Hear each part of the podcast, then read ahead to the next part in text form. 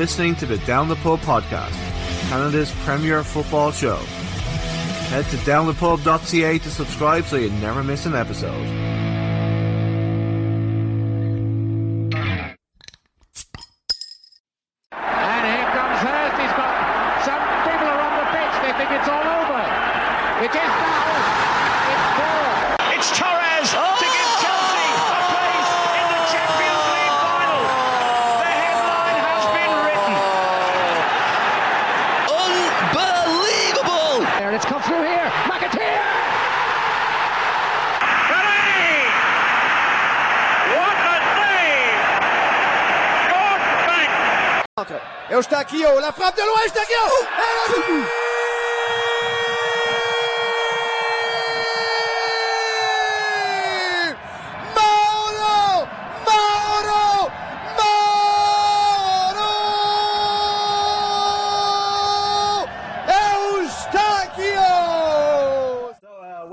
Welcome to this episode of the Down the Pub podcast. We are we're joined by Caldas SC player and former Calvary player Mauro Eustáquio.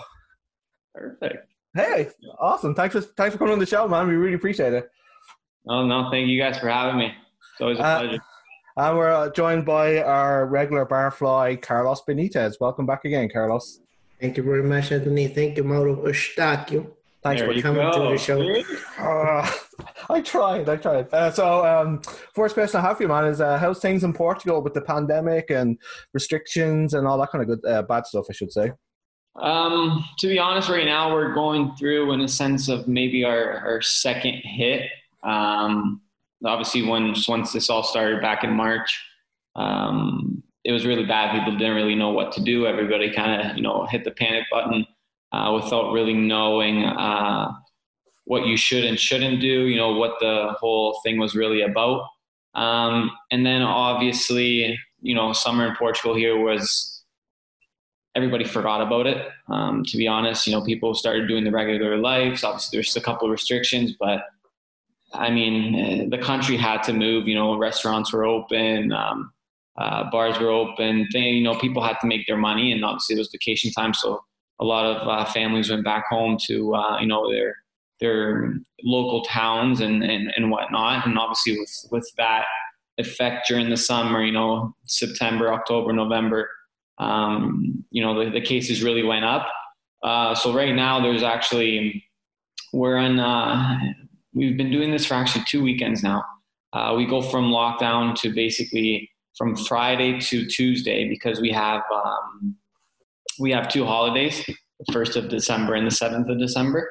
Um, so, you know, the government has really uh, put us in the sense of in lockdown where uh, you can only really leave your house after 1 p.m. if you have to, either work or emergency or groceries or whatever it is.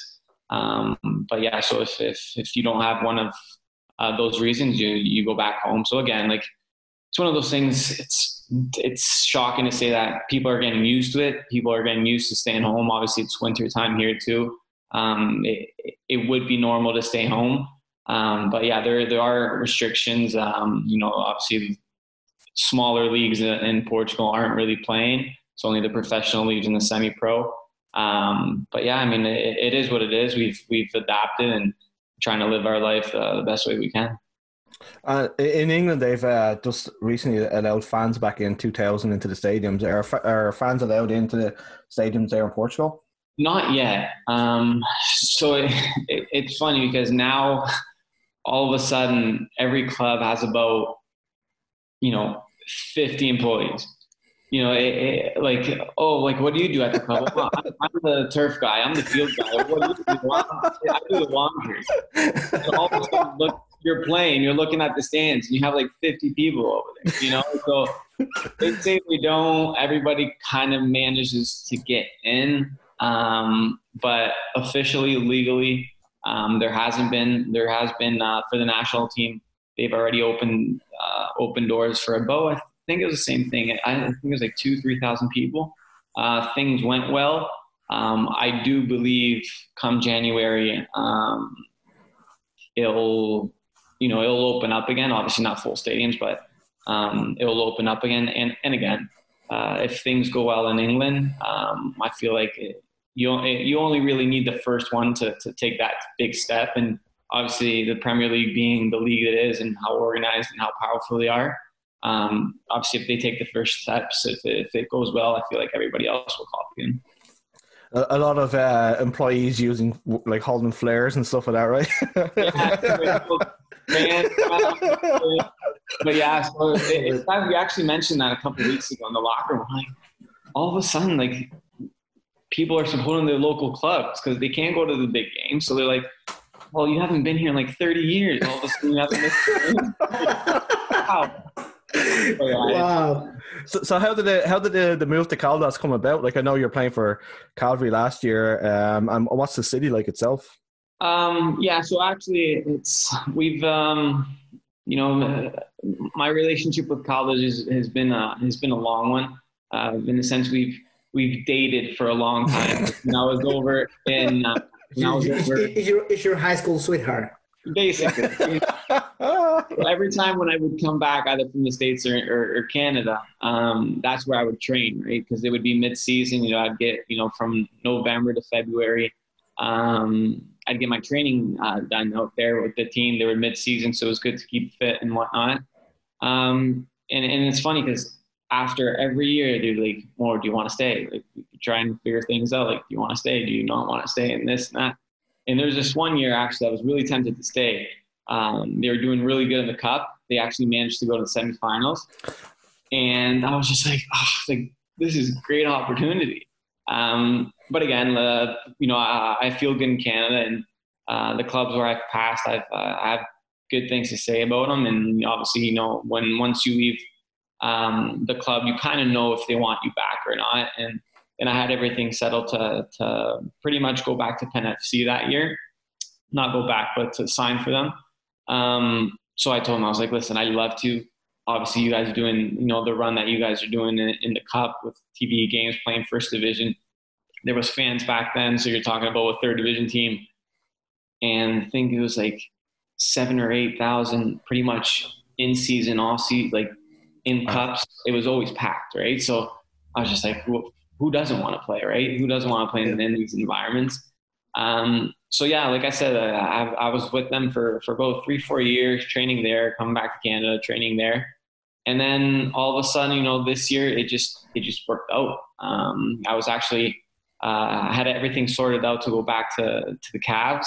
Um, obviously, with my recover, my knee recovery, and you know, not really knowing when the CPL was going to start, um, I started looking at other options.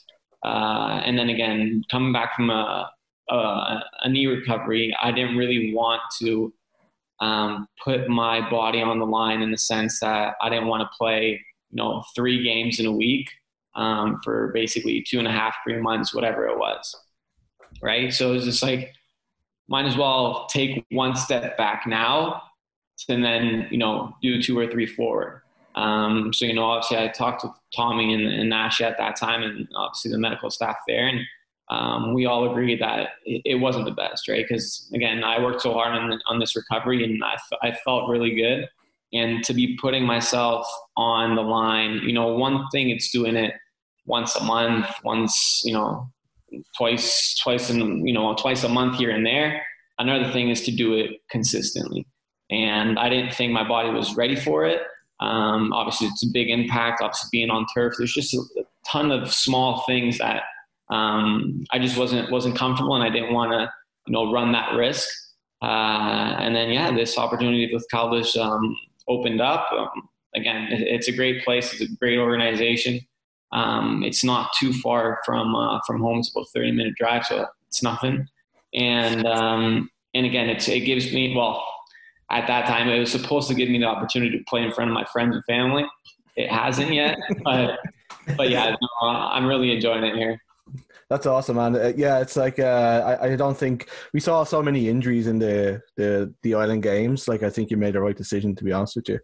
Uh, yeah. It's yeah, it was kind of crazy. Uh, Carlos, yeah, there, I mean, a, lot of people, a lot of people, in, in sports in general, right? People think, oh, you got to be active, you got to be healthy, you got to do this, you got to do that professional sports is everything but healthy.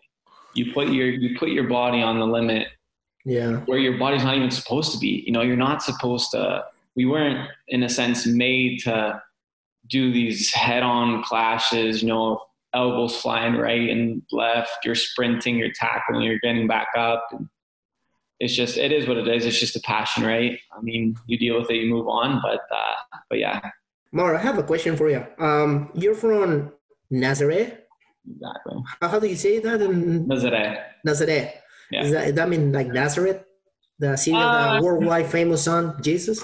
Yeah, yeah. I mean, uh, it is nothing. We have nothing to do with it. We have our Yeah. own own saint, but but yeah. Right on. So, as speaking of religion, um, Nazareth in Portugal, it's also football is a religion there too. Um, my question to you is, how's life? How, how's the support of life in, in in Nazareth? When you started, I know uh, as uh, when you were in the U twenty or U nineteen, uh, maybe I'm mistaken. You play with top midfielder Bernardo Silva, now Manchester City. Can you tell us more, like as a kid, how was playing with that legend?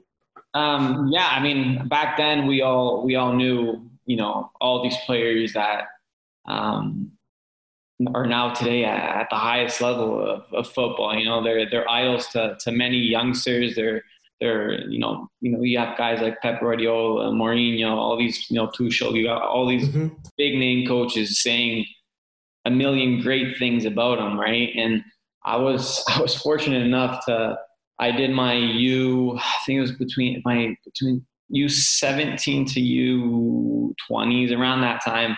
Um, I played for um, not a local club, but a club here close to me was which was Union Leiria, and Mhm. uh, back then they were their first team was first division, and their junior team um, that's what we call them here the, the junior team.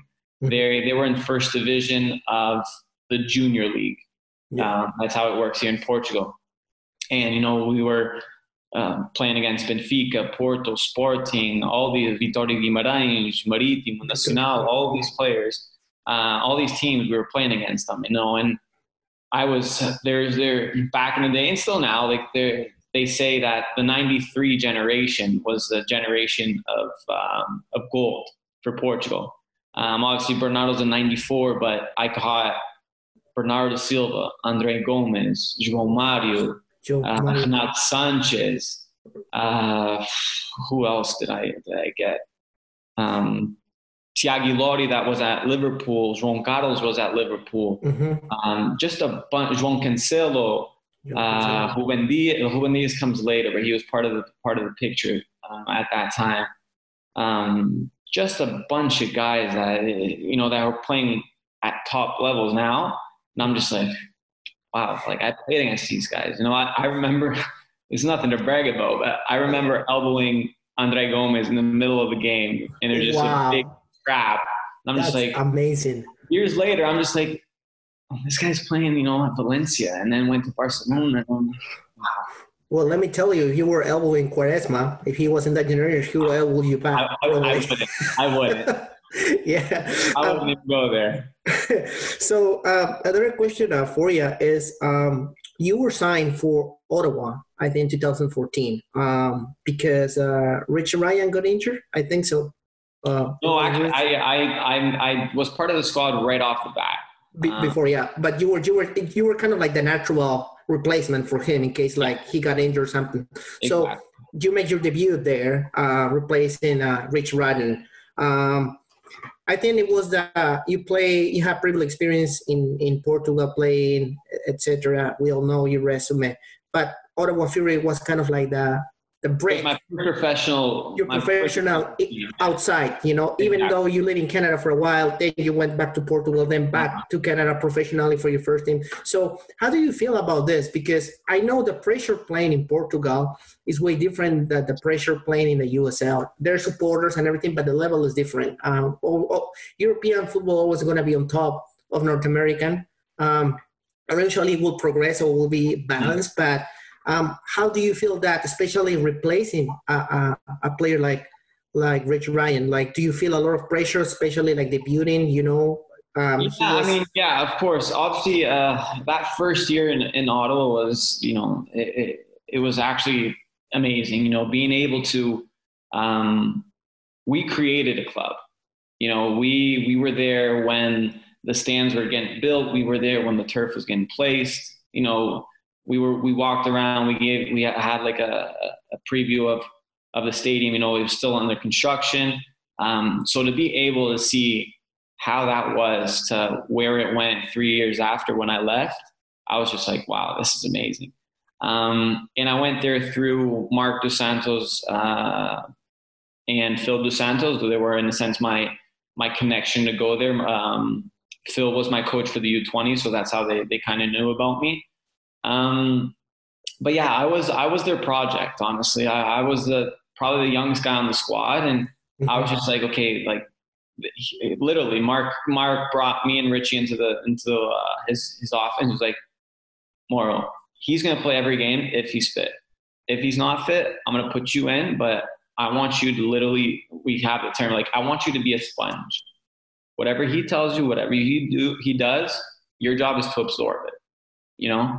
And that's, and then obviously, you know, that day came, it was, at the beginning, like first two months, I was like, I'm done with this. I want to leave. Like I wasn't even making the bench. I was like, I'm 20 years old. I need to play. Like I was, I was playing in Portugal third division. I was like, I, I want to play.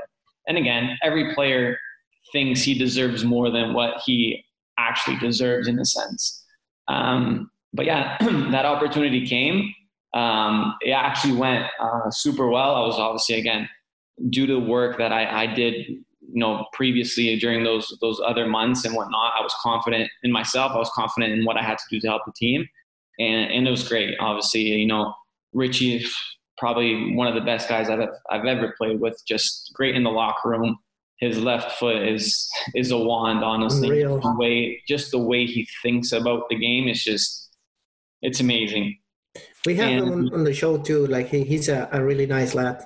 Yeah, Ri- Richie for me, he, and he knows he's like he was like my dad. You know, like everyone's like Richie, why this, why that, why this, why that. And I have I have actually have like a characteristic pass, which is like, you know, just whip it around the corner, you know, first touch, whatever it is, and I got that from him because my man was hitting those since day one. I was like, how do you do this? I remember like trying the first couple, you know, weeks. I'm like tripping all over the ball, ball's going, you know, to section E, and I'm like, this guy's whipping them right on the floor perfectly. So yeah, it, it was good. I mean, the the pressure obviously it was always there. I was a youngster. Um, we we did have fans, and actually the level in the NASL uh, was a very very high level. I was surprised when I got here, um, when I when I got there. But NASL, honestly, for me, it was. It's sad that the league um, folded, but it was a great league. He didn't intimidate you. He didn't tell you you never you better don't fucked up. You know those Irish how are. Sorry, Anthony. Never, never. we, we, we are the worst. It's true. So what- honestly, honestly, it was it was like it was one of those mutual respects. He's like, it, it, if I messed up, he was be he would be the first one to be like, smarten up, let's go. Like, but again, like, and that's something I I learned too is everything can be said, and you could pass your message by saying whatever you want. It just depends on how you say it, right? In a sense, Yes. pardon my French, but I could tell you to fuck off. Either I tell you to fuck off or I tell you some other way for you to understand or not be as grumpy with me later or whatever it is, you know? So There's he was a ways. great teacher. He was a great teacher. The communication was, was amazing. Of course, there's always the ways, right? Say, you better don't fuck up, or would you please don't fuck up? You know, Yeah. there's always the Yeah. would you please. Exactly. Uh, this is more about uh, uh, Liga in general. Um, I feel like back in the 90s, um, a lot of talents from South America and also Europe that, you know, these guys need to pull off because these guys are going to have a bright future. They are a diamond that needs to be pulled off. They normally went to PSV in Netherlands to the Eredivisie, you know, to just to kind of like market themselves and then the biggest club, okay, I need this guy back because I want to play him in the main squad now that he gained Mhm. expertise. I feel like now in modern football, it's Primeira Liga in Portugal. A lot of talent are going to that to, to that league. They're playing for for your Benfica, for your Sporting Lisbon. So I just want to know your take about this because I know it's a very passionate league. There's like three divisions there, and it's a league. I feel like if that league deserves the right marketing, like market that league like it's La Liga, like it's a Premier League, like it's the Bundesliga, it could be one of the top notch leagues. Um, it's just right there. So I just want to know your take on that one. For me personally is you have, you have top notch uh, world class teams in Portugal. Obviously, you know Yeah. the three big ones: Benfica, Sporting, Porto. You do have now Braga, which is you know has been growing in the last maybe seven, eight years. Um, but you have you have Guimarães, you have but you have a lot of clubs that the structure, in a sense, they they oh, there was a couple years that they didn't, but now they they tend to stay in their lane, in a sense that they know what they have to do. They have to buy young, talented to sell so they could survive. And I don't, exactly, and I don't think I don't think Portugal will ever be a top league due to that. I don't think there's a budget. Um, obviously, they, they, you know, big teams they pay well and whatnot, but they can't. You know, you're probably talking about Benfica is probably has a lower budget than Leeds United, who got promoted last year, Mhm. and you're still talking about a Champions League team that you know this year not, but normally go into the next phase. Porto now just went to the next phase. Tied uh, City, you know, so it's one of those things. There is quality. I just don't think that there's a market first of all because you'll have first division teams um, sadly to say where you know like a, a Tondela you'll probably have you know 500,000 people in stands. Obviously in, in, in clubs they, they can't it's not off that money that they're going to be paying the salaries right? They have good good TV deals they have good sponsors and whatnot. So in, in my opinion it's they're starting portuguese teams are starting to know what they're good at. They're starting to understand that that's they're a trampoline league in a sense. They go get young players from in a sense lower lower leagues. They use for the portuguese league the portuguese league for players to in a sense jump on that trampoline to then go to the epls to the la ligas to you know wherever it is they want to they want to make in a sense more money or get into play into a higher level. Um, so yeah i think budget um, is always going to be you know the main factor because again you, you have João Felix, Ruben Dias, João Cancelo, Bernardo Silva, André Gomes, Renato Sanchez. These are all players. Thiago Dantas that just signed for Bayern. These are all players that they could play at Benfica, but they're leaving at 18, 19, obviously being sold for 30 millions when they literally cost the club maybe 500,000 Yeah. you know so it, it's the revenue the, the money that they make off players is is big um, and again you have two of the best schools in in the world. You know sporting where you you got your figos your simão sabrosa your your ronaldos your quaresmas um, Yeah. you had all those guys coming out of there. You know you're talking maybe about 15 20 years nani. And now you have the benfica school you know, where the Felix, um, Bernardo Silva, Cancelo, André Gomes, you know, all these young players that we have two of the best schools in the league, in the world. It, it's true because um, I'm from Peru and, and they signed Andre Carrillo, one of the our top um, Sporting signed him, and thanks to Sporting, he got uh, signed by Benfica, and then he Yeah. make he he make his move to the Premier, and then now he's playing in in, in Saudi Arabia. But it, it's how it is. It's just that. that too. And I'm assuming you're a Benfica fan because Benfica, I think, is the best club, even Yeah, though I'm a Cristiano Ronaldo fan. For me, it's Benfica. Yeah. There you go. even there was, I think he's either he's Irish or he's Scottish. Ryan Gauld. Mhm. He he he actually played with with Richie at Dundee. But same thing. He was a, he was he was a youngster when he came to Portugal. He was at Sporting for five or six years, um, and now he's he's the captain at Farense, and you know he he, he, he, he he's one of what we say here. Where's number ten? Where's the captain's armband? You know, hits free kicks, penalties, whatever it is, and he's a top guy, you know, The top player. total package. Exactly. So Yeah. Yeah, I I feel like they've kind of fallen into the same kind of level as like Holland, where you've got Ajax and PSV, and they do the same thing. It's just get players in cheap and then sell them off. And Scotland as well with Celtic and Rangers. I just think that Portuguese football is just in that kind of level, just underneath Feeder. the, the bigger leagues, which kind of sucks for them because Porto like is obviously like such a huge club and way better than Benfica. So um, We can kick him out from the chat and we could just like continue the interview if you want. I, I, I just wonder how Richie Ryan's going to be feeling that you're saying that he's like a dad to you. Like he's he's not like 65, man. He's 35. no, he knows. He knows. but honest, honestly, for me, I met Richie. I met Richie. He's still young, but I met Richie young. But for me, Richie's like just the way you know, I don't know, just He's an old soul. about him. Like he he literally sweats just experience and just so much knowledge. Richie, for me, he's been like 35 for 20 years. know? He's kind of like Master Yoda, you know? yeah, he- he's Mr. Oh. Miyagi, you know, Yeah. Mr. Miyagi. Oh, oh my god, that that's fucking. just- I, I can't wait for him to hear this. That's amazing. Just Yeah. so much from him. I was just like, Richie, it's amazing, amazing. So, so, so just going back to uh, to Ottawa Fury, um, what was the experience like of playing in the final against the uh, this, the Soccer Bowl against the Cosmos and their Galacticos? Yeah, I mean, it, it, like I said, um, the NASL was was a great league. The the quality that that they had was you know gi- gigantic. Um, uh, obviously, I was fortunate enough to to play with, against Raul Senna. Uh, they had great players, you know, that weren't as big, like Ayoze um, was a left back out there. You know, Carlos Mendes was their captain. Uh, just, just it was just so they were just so big. It was just the the, the league was big. The, the name Cosmos obviously uh, rings a bell everywhere in the world. Um, and honestly, it, it was it was great. I mean, uh, the funny is, I wasn't in the sense I wasn't supposed to play in that final. Um, so we had a, a semifinal at home against Minnesota. Again, I, I believe it was like 12,000, 13,000 at TD Place Amazing. and that game went into overtime. Uh, we ended we ended up winning, obviously, and then just all you see is like fans just jumping into the, the on the field. You know, you see Colin Falvey like singing, and we just had a great locker room, and just everything just went super super smoothly.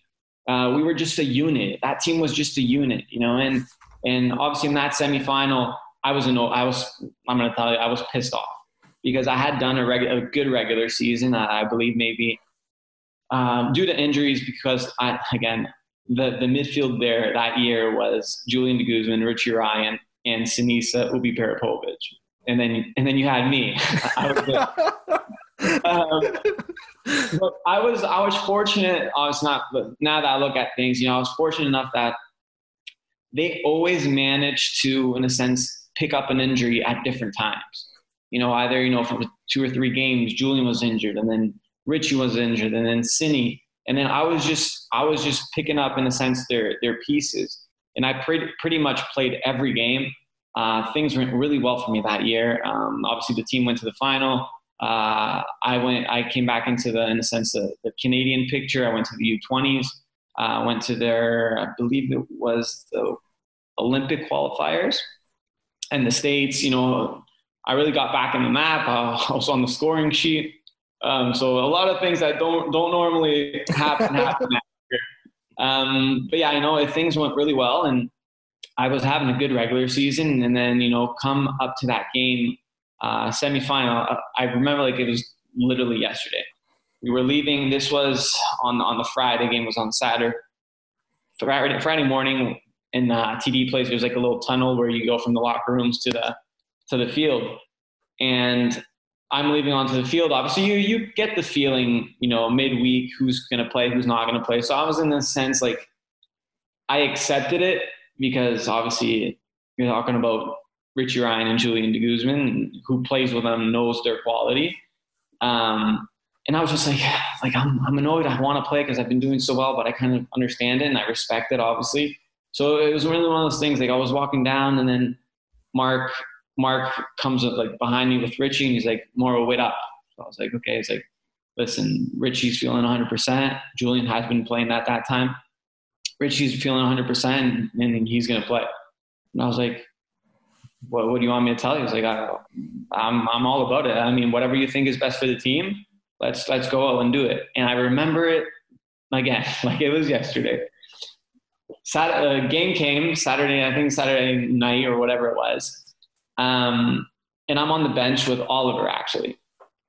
And the first, like first two minutes, Richie Ryan has like a 40 yard ball in which he's on one side and you know it was just a perfect ping and all of a sudden like that happened we're like literally on that line like i see his left foot and the ball just zing literally like six inches off the floor like the ball just zing perfectly to whoever was playing on the right side then And I look at Oliver. Oliver looks at me, and I'm like, how can I even be pissed? You know, how? What am I gonna say? You know I mean? What am I gonna say? It was it was a brain communication, right? No I, words. I look, like, we look at each other. We're just like, Jesus. like, wow. Literally four or five minutes later, you have Julian just wandering around people left, right, and still just a little. No, he's Julian's not a big boy, right? Just going at him, shoulder to shoulder, zinging, zagging. I'm just like, whenever it comes, like I'm, I'll be ready. Like, no, you guys do you. And then I actually I was fortunate enough to to get into that game, and again, like we won, so happy days, happy days. But yeah, again, going back to the final, uh, final was great. Ottawa fans were were fantastic. Actually, they they managed to get I think there's like three buses out to uh, out to New York, and you know the whole final was there, and they were chanting, and it, it was good. The environment was good. It was uh, the culture there that Mark created um, for those three years was was fantastic, and they're a soccer city, you know, and and obviously they they they've been through uh, been through a lot, which is super unfortunate. Um, but I'm telling you, those those three years they had they had fantastic players. They were able to see good football, and, and they have a good they have a good culture out there. So uh, we, we had Mason Trafford on the, the show a couple of weeks ago. Do, do you hold him responsible for the loss in the soccer bowl? No, Jesus Christ. No, and, and, and it's not even that. Like you you look at like who, who knows Mason and looks at that you know that action. You're like, no, no, no, no. Like people, oh, he did it on purpose. No, like if you're saying you don't even know Mason, Mason, you could be pissing Mason off to the most, and he'll be like, okay, just relax, sit down, like calm down. Like Mason's an angel in a sense, and a lot of people are like, oh, like my my even my parents like, oh, well, he's so stupid. Like, why did he do that? Where you guys were in control, you guys were coming back, and this. I was like, mom, like he did nothing on purpose. Like Mason's the nicest guy in the world. Like it, it happened. Like no, it, it was just there. It might have looked like it was on purpose, but but no, Mason. I have again great things to say about Mason. I'm fortunate enough to, to have played with him in Ottawa, played against him when he was at Miami, played with him at Cavs. Um, Mason's a plus for any team that he's on. So, so just speaking of the the Cavs there, uh, like how did you like? Obviously, the the club hadn't existed when you when you joined them. What was it like starting off at a club like that? Ob- Obviously, again, like kind of like the way the Fury were from scratch. It, it, it was good. I mean, um, the, the the good thing about the Cavs there, and you know, we saw that right off the bat in the first season was they had not that the Cavs already existed, but they had that little foothills connection. You know, they had that base of foothills uh, where a lot of the players already knew each other. Obviously, a lot of the coaching staff knew the players already, so it was easy. Instead of having um, you know 25 guys you know, go in there February 1st and let's see how this works, like a lot of clubs did. Um, we were fortunate enough to, okay, well, you know, there's already 12 guys. All we need to add is eight. Those eight, they were they were fantastic on the scouting side of it because they didn't only get again good players, they got good people. Um, and that was easy to, you know, easy to just connect pieces left, right, and center. Right? and then again, I had played with Ledge in Edmonton. Oliver had played with me. Uh, Mason had played both with Ollie and I. So they really connected. And then again, it was Martin did a good job with that because Martin knows, um, you know, he's been in the professional side of things as a player and as a coach. So he, he knows a lot of players and uh, people think very highly of him. And again, I'm one of those guys that think super highly of him. Uh, and with with Tommy's uh, experience too, they they they were able to uh, to connect good people with, with with a good team, good players, and it was just easy, right? And then the organization um, with the Cavs is, is, is unbelievable. So it, it's it's it's a good place to be. They've fallen short uh, these past two years.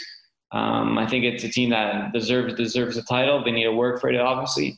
Um, but again, I think they, they're in good hands and there's good things coming for them. So my question to you is uh, also you play uh, formerly for Edmonton, I think, for, for a brief period of time. Mm-hmm. Um, when that was before the club kind of like take the next step to move into the Canadian Premier League, then you were selected to play for Calgary.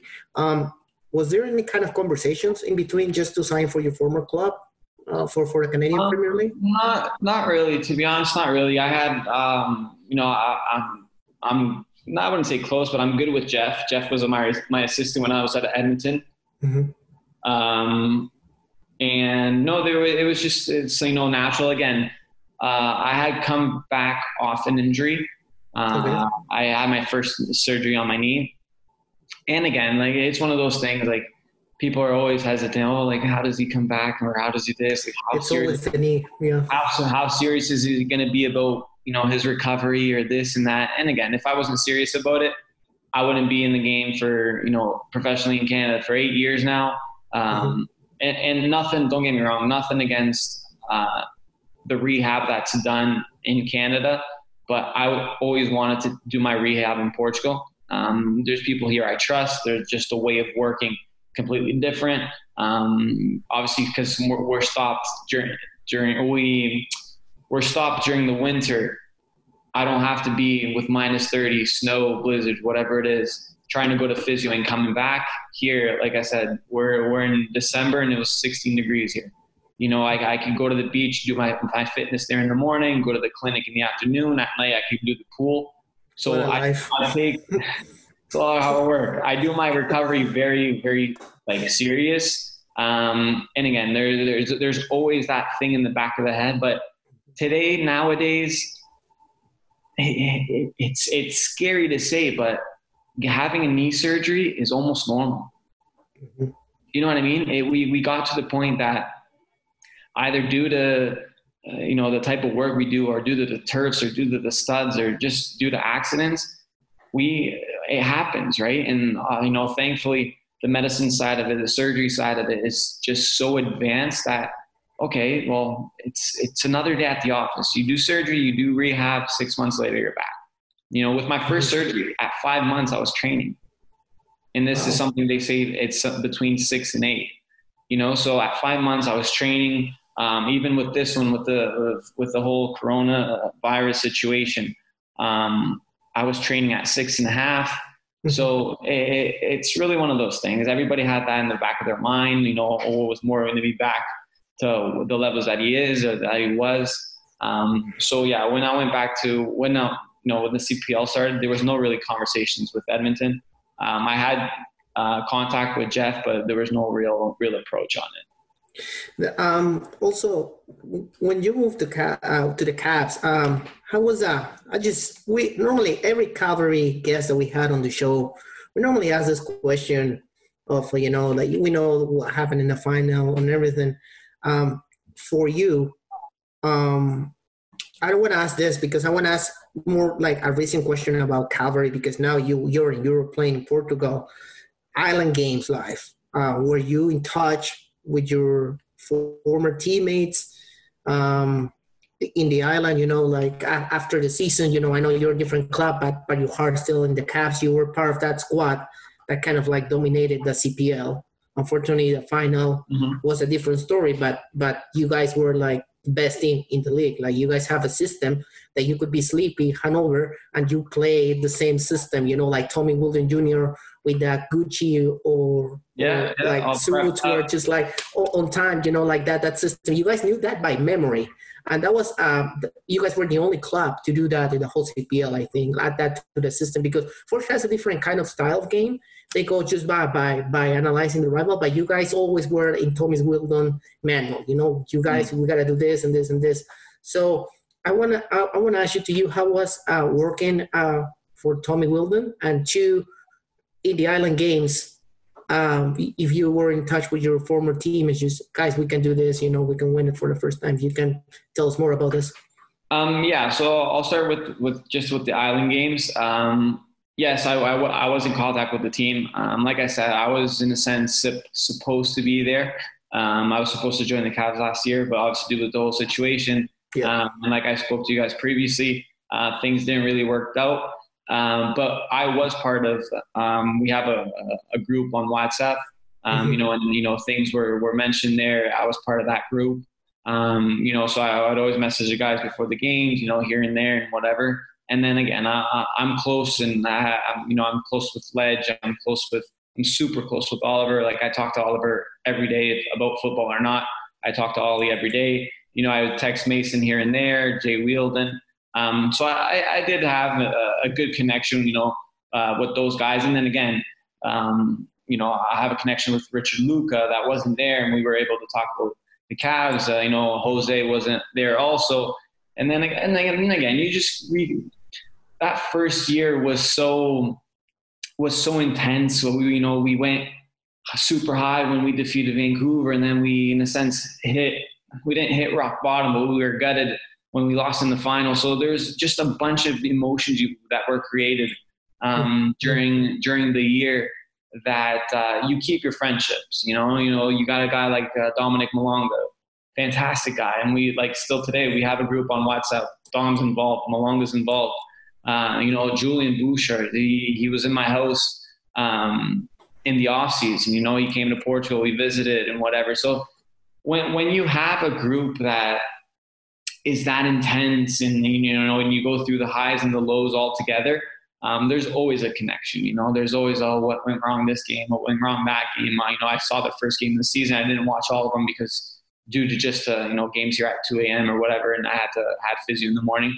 So mm-hmm. i'd see you know the the highlights or whatever it was. So i, I always kept in, in, in contact obviously not as much um, not, uh, I wouldn't say as I'd like to, but I wasn't in a sense consistently in the group because obviously, you know, they're the team now, right? So I wasn't there. I, you oh, know, yeah. unfortunately, things didn't work out. But I'm not the type of guy to, okay, well, if I'm not part of it, why am I going to say do this or do that or good luck here, good luck there? But I'm just like, I just course, yeah. do you guys. I'll be involved. If you guys need me, I, you know, I'm here. But it's it's now that's your bubble. That's your team. I'm completely out. I'm just a guy that's on the outside supporting you guys. That's all I am. I'm a fan. Um, so yeah, I obviously gave the team their space and and whatnot. always keeping in touch. Um, yeah, and then and then uh, working with working with Tommy was good. Uh, Tommy, when I got there, was in the sense uh, someone that was always in a good mood. Um, you know, and, and, then there's a there's a Portuguese coach who, who I think super highly of, uh, Carlos Carvalhal he was in England. He was at really Sheffield Wednesday. He was at Swansea, and now he's at he's at Braga. And he says he's like, oh, when I went to Swansea, it was one of the best teams I've ever got. But he'd pass by the gate guy, and the gate guy would be like, "Good morning." He'd go to the kit room, and he'd be like, "Good morning." You know, the the whole vibe was low. And then uh, Swansea went through this this this phase that they won, I think it was like seven or eight games in a row. And they asked him, What did you do? I was like, I just came in with a good mood. And the first couple of days, I remember Tommy's like, Hey, good morning, guys. How are you? Always with this coffee and this and that. And did you guys see this? Did you guys see that? And I'm just like, in a sense, you go to work and you're like, ah, it's a fresh air, you know? And, and yeah. Tommy has that in him. Um, but he also knows how to turn off the switch, you know? And we're there, let's say, eight to nine where we know you have breakfast and whatnot, you're goofing around, you're talking, you're doing this, you're doing that. Once he, you know, he blows his whistle, it's all about work. It's all yeah. about work. It's it's okay. Well, we laughed, we joked around. Now now let's go. Like, no, you got to get there. You got to win that 50-50. You have to do this. You have to do that. Um, and he's a guy that knows about the sport, right? The sport runs in his family. Uh, his father played, his, his brother played, he played. Um, and again, the the British side of him, that which he he breeds football. Um, really, really, you know, he's intense. He's an intense guy. He knows what he wants, um, and I think that's the that's the main thing, right? As as a as a coach, what you want to do is you can know, you know, but the four four twos and the four three threes and whatever it is. But if you have the the the ability to to make your players believe in what you believe in, it's halfway it's halfway done your job, right? If if if, if a coach tells me Mauro, jump through that wall and you'll score a goal, and if everything that he did until that point was working out, and for the Cavs it was, then you trust him, right? And then that's what was happening with Tommy. You know, everything that he's that he did and the way we were working and you know preseason and this and that, everything was going our way obviously the player you want to win, you know, you want results. The results are coming, and if he says now do this, and we did it, and it was working, and that's just how it went, right? And then you have you know Tommy's the guy that he he's with his in a sense his his his um, heart on his sleeve. He's super like he's an emotional guy and he yells and he goes and this and then on the other side you have the balance. You have Martin Nash. He's like, okay, now we relax. You know, Martin Nash has played in finals. Martin Nash has, been down one nothing in many games. You know, and he has that calm side of him. He's like, okay, listen, now we do this. Like I remember Nash telling me when again when I was in Ottawa and just little things about the games like Mauro, you like to play short, but they know you like to play short. So why don't you just hit two or three balls over the top? Doesn't have to be t- for anybody, but next time the center backs would be like, okay, well, he just hit too too long. Is he going to play short? Keep keep them guessing. Don't don't don't play other people's games. You know, and Nash is just savvy. Nash is a savvy guy. He knows about the game. He knows yeah. what to do, when to do it. You know, and and then again, like I said, he has over a thousand games between being a player and a coach, and again, he breeds the game too. And I think they're they're a they're a great duo, um, and they really complement each other. So it, it was good. It was intense when it had to be intense. It was a good time when it had to be a good time, and I, and I think at the end of the day, that's that's what players want. They want to feel well, and players like to work, right? So it's one of those things. Okay, let's work now. Let's let's sweat for two hours, three hours, whatever it is between you know videos and whatever, and then we relax. So he had that human side of it, you know. Um, obviously, again, things were always going well, so it's easy to you know to to be in a sense more human. Um, but Tommy and Nash, they they had that human side to them, and uh, again, like I said previously, players think they're entitled to more than what they actually are. Um, and to be able to have that human side to, to talk to, to express yourself, to to have um, an open door policy is always good in the, in there those those type of guys. That's great. Um, it seems like it was a great environment, and it seems like it's a, a good club to work with. Um, and this is my, my last question before I pass it to Anthony. Would you consider now, I know you're now in, in Portugal playing, but would it be any possibility to return to Cavs or perhaps another team in the CPL? Um, yeah, I mean, uh, again, hmm. I'm in a good place now. Um, it, it's one of those things that if it happens, it happens. Uh, I have good connections uh, in Canada. Uh, it's one of those things I, I couldn't. Um, it's not part of me to. I couldn't go during you know the the island games and then all this time without a club and just be training. Um, obviously, I, I, know my quality. I, I, know I'm hungry to play, so it, this was a good fit for me. Um, and again, if if there's an opportunity for for me to go back to Canada um, I don't see why not. I have a Canadian passport. I'm a, I'm a player um, of the country. Um, there, there's, there's more to just being a professional in Canada. You know, there's, there's this, you, I want to, I want the, the sport to grow in the country, you know, and if as a Canadian, you want to be part of that project, you know, you don't want to, you know, Canada has had multiple professional leagues and they have all failed you know, like I want to, I want to help. I want, you know, this league to, to be running um, for another hundred years or whatever it is. You know, obviously there's a lot of work to be done.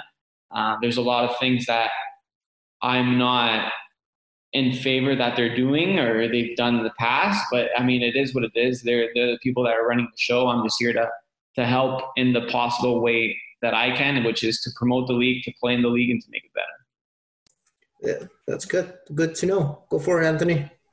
Yeah, um, when we finish the show, we normally just uh, ask a couple of quick fire questions. But before we get into that, I just had one more quick question. So, obviously, during the Island Games, poor Oliver had a very bad injury, and it's a very lonely time getting back to rehab. Did you have did Did you have any kind of tips for him to get through? Because obviously, you've gone through the same thing with, with your knee injury and stuff like that. Yeah, so actually, I, I was. It's one of those things. Like I, I hadn't been watching the games. I, I must, I must have watched the first game, and then I went through like a spell where I didn't watch the games, and I actually was watching that game. Um, and then when it happened, I was just like, it, it all, it all like came to me. I was just, geez, like now we have to go through this whole, this whole process, and and whatever. And I tried to get him right on the phone at that time because I knew he was going to take his phone to the hospital. Um, he actually called me when he was at the hospital. He's still in his kit. He's like, like, you know, like, I broke it, like, crying. And I was just like, listen, now what you want to do, and obviously, you know, you, you try to act tough in a sense in the situation, but I was completely, I know what he was feeling then. And obviously, it's never an, an easy situation. Um, but I, I told him, I was like, listen, now all you want to do is get cut open. That's all you want to do. Now you just have to get into that surgery bed as fast as possible. Because the faster you get to surgery, the quicker rehab starts. You know, and and again, these are the, one of the things that as a professional league, and you can't. Sometimes you're not able, due to the body or due to the, the, the injury itself, to get surgery the next day. But you can't allow your players to, you know, be waiting for surgery for 10, 12, 15 days, right? Because it's one of those things that you're not helping the player. You know, the season's done. The club's going to go on their own little thing. You know, they're they're oh yeah, we care about the player. We're going to do this. We're going to do that. But it's never really the case. You know, they always try and find solutions. And again, no hard feelings. It's part of the business. Uh, it's what they say here in Portugal, and I think it's it's spot on. Players are gums you know, when you don't, you put a gum in your mouth. When they lose the flavor, you kick them out. That's just what it is. That's what players are. It hurts to say, but that's just what players are. Um, and, they, and, and as a professional league, it's like, okay, you have to have these protocols. A bad injury, it happens. You have to be ready for it. You need to get the players in, in, in the in the bed as soon as possible. And, and the thing is, for me, it's like people, oh, why, why, why? You know, two weeks here, two weeks there. That's that's you know, it's not going to hurt, hurt you or this or that. It's like, it's never two weeks, right? Because your leg then gets stiff. And then let's say for some reason you have, uh, you start getting the, you know, liquid in your whatever knee or leg or you have all these delays that you can't really know how long it is going to be to recover. Some recover quicker, some recover slower. So the first step is get into a surgery bed. You know, and I told him I was like, that's where you have to be like as soon as pressure as soon as possible like pressure these guys get it done because you know that that's when when when that process is done once the surgery is done then then it's like okay it's game on. And i told him i was like and it's funny but i, I actually like re- rehab is honestly like a very self-rewarding uh, grateful process. Because from my from my perspective is I went from in a sense not being able to shower on my own or walk on my own to all of a sudden you know I'm squatting 100 100, 100 kilos or whatever it is. You know and it's just like I did this all alone. Like yeah the physios are there your friends are there your families are there but it's up to you to stick up with the pain to you know put ice go rest do this do that. And i told him dude, it, it's honestly rewarding. He's like, you're not, I told him, eh, take this week by week. Don't take this month by month because if you take it month by month, you'll be like, oh, this month is never like never done. And I told him, you're gonna have days where it's not gonna be, it's not gonna be good. Like you don't want to leave the bed. You're tired of it. You're just like, you know what? Screw soccer. I hate it. I don't want to do it anymore. Like, and again, we do this the rehab. We don't do normal people rehab, right? We don't do what's enough to just walk around or jump and, and run. We, we have to rehab to get into a contact, get into a 50 50. You know, like all these beasts are running at you. You have to be able to, to deal with that. And I told them, take it week by week. And all you have to do is there's seven days in a week. You do rehab seven days a week.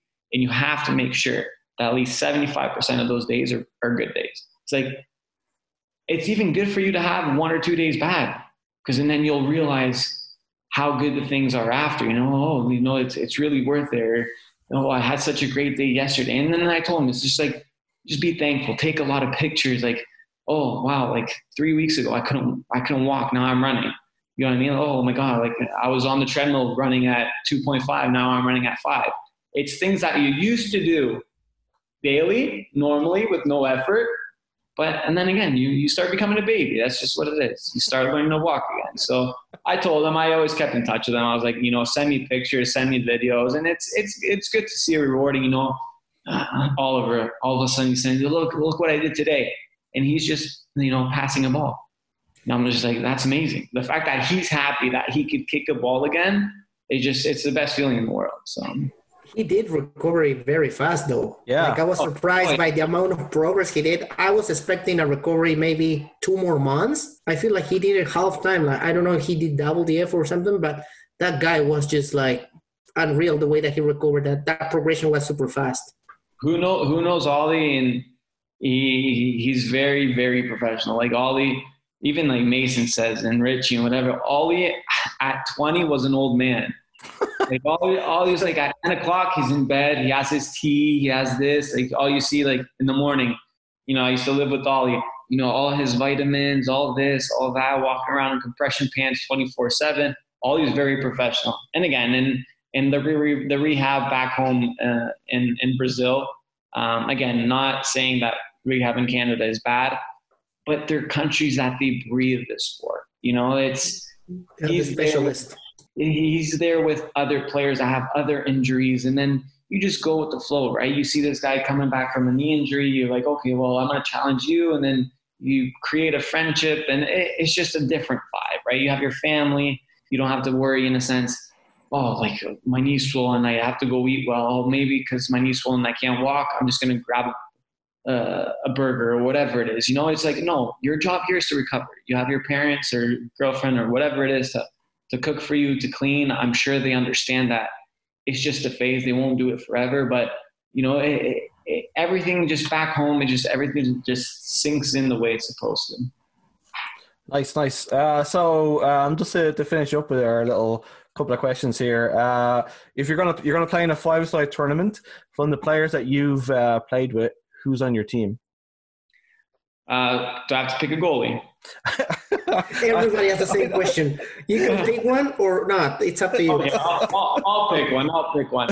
Um, I, I'll, I'll go with Homo who plays. Uh, goalie I played with in Ottawa and then at Penn FC. Uh, played in Portugal First Division. Just a great guy. Um, I would have to go with uh, the two center backs that were super successful in uh, in Ottawa with me, Calvin, Cal, uh, Colin Falvey and Rafael Alves. And then I would have to go with uh, myself, Richie, and Ollie. Nice, that's amazing. Uh, the the Irish connection, I love it. Uh, what's your uh, what's the favorite stadium you've ever played in? Uh, famous stadium I've ever played in. Wonder Ground. Um, I play it. No, I'd, I'd have to say just no. I'd have to say just because it, it's so it, it's so historical. Uh, do Jamor, which uh, for the past maybe I don't know hundred years, the final of the Portuguese Cup is always played in. Um, so there, there's just so many stories about it. And again, um, playing for small clubs in Portugal, there's always that cup dream. So and be able to to play there, not at, in the cup finally, unfortunately, but um, in a tournament. Uh, it was actually a semifinal of a tournament uh, in my youth. Uh, yeah, I'd say uh, Stade Jamor. Amazing. Um, your favorite soccer movie or book? Um, my favorite book, I would say Ancelotti's uh, biography. Just It's good. That's a good Nice, book. nice, I own it. It's good. yeah. And uh, and then the final one for me, uh, your favorite career goal. I know you don't have that many, but My favorite career, what? Sorry. goal. Goal. Um, I would probably have to say the the, the goal against um, San Antonio. Uh, we won that game one nothing. Um, just a bunch of things that were that were made. You know, I had come back from uh, the national team. We didn't qualify. Trained Thursday, Friday. Um, Mark asked me to play. I was about to get subbed off. Scored. Ended up having a great game, and you know it, it was good. It was a good feeling. One nothing. So I felt, I kind of felt like a hero. Amazing, amazing. Uh, far away there, Carlos. Okay. Um, I'm gonna ask you. I, I probably know the answer, but uh, the favorite kit that you wore. Probably you're gonna say Calvary because it has the same colors of Benfica. No, my favorite kit. Um, actually, a lot of people didn't like it, but I really enjoyed it. Um, Ottawa Fury had a, a white and a red kit with a little, uh, Color. little yeah thing on, on your neck. Just half. It was half red, half white. A sleeve, you know, opposite color, red and white. Um, I don't know. I just like that kit. It was the white shorts, white socks. It looked good, Nice. and again, it, it was one of those. One of, it was one of that season that really marked me. So I, I, I really enjoyed that kit a lot, actually. Um, favorite pair of boots that you own? My favorite pair of boots, I would have to say, um, I had these Adidas Predators when I was The so Beckham ones. the Beckham ones. Actually, exactly it. So we were in Canada. So we were in Canada, and we went to my, my mom, my, my dad, and I. Uh, we were in Canada. My brother was was born then too. We went to Canada. We were in um, in Canada. Went to the Adidas outlet. Yeah. Um, and I saw those there. I was like, geez, Beckham, you know, he had the whole Galacticos, big hair, all this. I was like, Mom, I need to get. And then they were they were expensive. I mean, I need to dye my hair blonde too because I want to be like this. You know? I was like, Mom, I need these. Like, I need these. My they were like 130 dollars. They were expensive back then. My parents weren't able to do it, and my dad's just like, my dad fell in love with the boots, and my dad's like, don't worry, I'll go talk to your mom. I'm like, Mom, I need. He's like, No, no, yeah, you can't. Like, I can't do it this this this month, whatever, blah blah blah. And my dad's like, Listen, I'm gonna walk around with your mom. When you see me go to the, the register, bring the boots. I love that. I love that story. I, like, walking oh, around, like my mom would go the, like to the to the north end of the store. I'd go so I'd be like walking around. and then my mom would go there. My mom was going to the register. My dad was home. He's like, so I went there. I'm like, mom, please. She's like so annoyed. My dad's like laughing. He's like, give me the boots. Took the boots. So had had that season, you know, that summer travel season, whatever. I was I was a kid still. Um, and I was the type of guy like always cleaning the boots, really took care of them and whatever. And for some reason, um, I don't know what happened. I didn't clean the boots that week. So my mom decided to put them into the washer and the dryer. Oh, oh, When I oh. got from training, my mom just has like the saddest face for someone that didn't want to buy the boots. My mom, like, it seemed like she had crashed 14 cars, lost two homes. She's just like on the couch with the boots in her hand. She's just like, more like, I'm so sorry. Like, this happened. My mom did this. I was trying to help you out. And I remember I'm just like, started bawling, ran to my room. I'm like, no, my life is done. Um, but yeah, but yeah, I was devastated. I never, never found those boots again. Never found those boots again. We laugh about the story now, but I was devastated. Rest in peace, rest in peace, Predators. That's great. Eusebio or Cristiano Ronaldo? Ooh, I'd have to say Cristiano. I mean, Cristiano. Eusebio, he's a, he's a, you know, he's obviously he's, he's a legend, but I wasn't there to, in a sense, uh, to see him. Um, and again, Eusebio is probably the biggest uh, name um, at a Benfica point of view. There's Um, even a trophy, a cup, like a tournament. yeah, yeah, Eusebio yeah. Cup, yeah. Exactly. But again, I unfortunately I didn't see him play. Um, and then I mean Ronaldo is the beast that we all know. So Ronaldo. And last one, your top three midfielders. Top three midfielders. Your 3 Uh-huh. biggest inspirations that you say, I want to be like them. So I had I had this big, big and you probably know him. Um, you you remember Lucho Gonzalez? He played Uh, for Porto. Sound familiar? Yeah, Lucho Gonzalez. So he, he was like my idol, my idol growing up. Um, he played for Argentina, big big part of, of the Porto squad back in the day when when they were winning titles left, right, and center.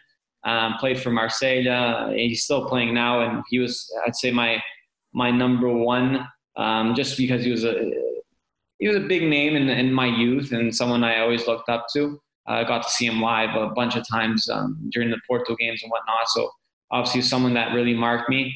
Um, Tony Kroos, Oof. just because how simple, um, how simple he is, everything that he does uh, looks effortless, just you know, so so smooth, so so easy, so clean. And Xabi Alonso, Wow. just Wow. Xabi. Xabi was like a, I'm a Madrid fan, but man, Xabi. like, talk about like making the game look easy. Like Yeah. like it's just effortless, and it's like it's and that's and that's the thing. Like, yeah, if, if I don't know, they just they're just so good, and everything just so smooth, so easy going, you know. And it's just like, wow, Like, and, and again, these are players that they're not the quickest, they're not the strongest, they're not these They're cerebral. built Yeah. yeah. these built machines and that and that's where i appreciate it it's just it's the game is so mental so mental so mental that people you know yeah you could you know lift and squat and sprint in two minutes 3000 yards but i mean it's it's it's a, it's a, it's a mind game right it's a mind game and that's the people who I, I value every type of game, but that, I, that for me, a mindset, knowing what to do with the ball, when to do it, and being able to see things, you know, three steps ahead is, is for me is the big, big game changer. It's like like Pirlo would be in there with that kind of thing. Just Exactly. it's, exactly. this is This is mesmerizing. a this is a message for uh, Mama Eustáquio. If she ever listens to this podcast, she can redeem herself now with the Predator story. Maybe she can get you the white boots of Tony Kroos. You know, Christmas is, Christmas, Christmas is just in Yeah, two weeks, so yeah, maybe yeah, yeah. I'll show her. I'll show her. I'll show her. He- I'll he just I'll be like, we did it. We He did said- it. he- What did he it? said- yes. He's still not talking to her. You're still not talking to her. Every time I need new boots, I'll come on. I'll be like, guys, we gotta go. The white, the white ones of Tony Kroos, you know, you know, Be- Bex is the past, but this is the deal now. I want Tony Kroos white boots, you know. Exactly. So uh, thank you so much for giving us so much time, man. Like it's it's amazing. Um, if people want to check you out on social media um, and find out more about Control Socks, uh, where There you go. where- yeah, so where can they find you on social media? bud? Um, yeah, on my Instagram, it's m.ant Eustachio. Um, again, I'm always available um, to talk about football. I love I love the game. Um, again, it's one of those things that I want to do for the rest of my life. Either you know, as a player, unfortunately, I can't. But you know, with the coaching time, the coaching side of it, it's really something that I appreciate. Um, so yeah, again, anything about soccer, you know, uh, playing, discussing, debating, um, you know, learning. Obviously, there's there's uh, you know, learning doesn't occupy any space in in our minds. So it's it's always a you know a privilege to, to talk about the sport that, in a sense, gives and gave and continues to give me so much. Um, you know, on and off the pitch. You know, between friendships, you know, experiences, whatever it is. Um, and again, good for you guys having this uh, this type of thing going on. I appreciate the the invitation. If, if you guys ever need anything, just let me know. perfect, uh, Carlos. Let the people know where they can find out. Uh, I see you're wearing your DS cap, so uh, where can people find uh, DS football and um, what's the handles? Oh yeah, um, they can find uh, the chlorine line that, that I opened. It's uh, DS Football in Twitter, and Instagram, or Facebook. And uh, to myself, my personal accounts are in Instagram is Mr. Benitez and Twitter Benny Golazo. Perfect. Uh, for the show, it's uh, Down the Pub Pod on Instagram. It's Down to Pub Pod C1 on Twitter. My own personal one is at, at Abo78 on Instagram. And I think it's the same on Twitter, but I, I Twitter I, I fucking hate. So um so so uh, thank you so much. It's been it's been a blast. Um good luck tomorrow. I know you're playing a game and we look forward to talking to you um in the next couple of months and see how you get on. Cheers, Mauro. Thank you very Thank much. you, Mauro. Cheers, everybody. Cheers. Great talk. Yeah. Good luck. Yeah. Bye. Thank you. Obrigado. You've been listening to the Down the Pub podcast, recorded in Halifax, Nova Scotia. Head to downthepub.ca to subscribe so you never miss an episode. Until next time, cheers.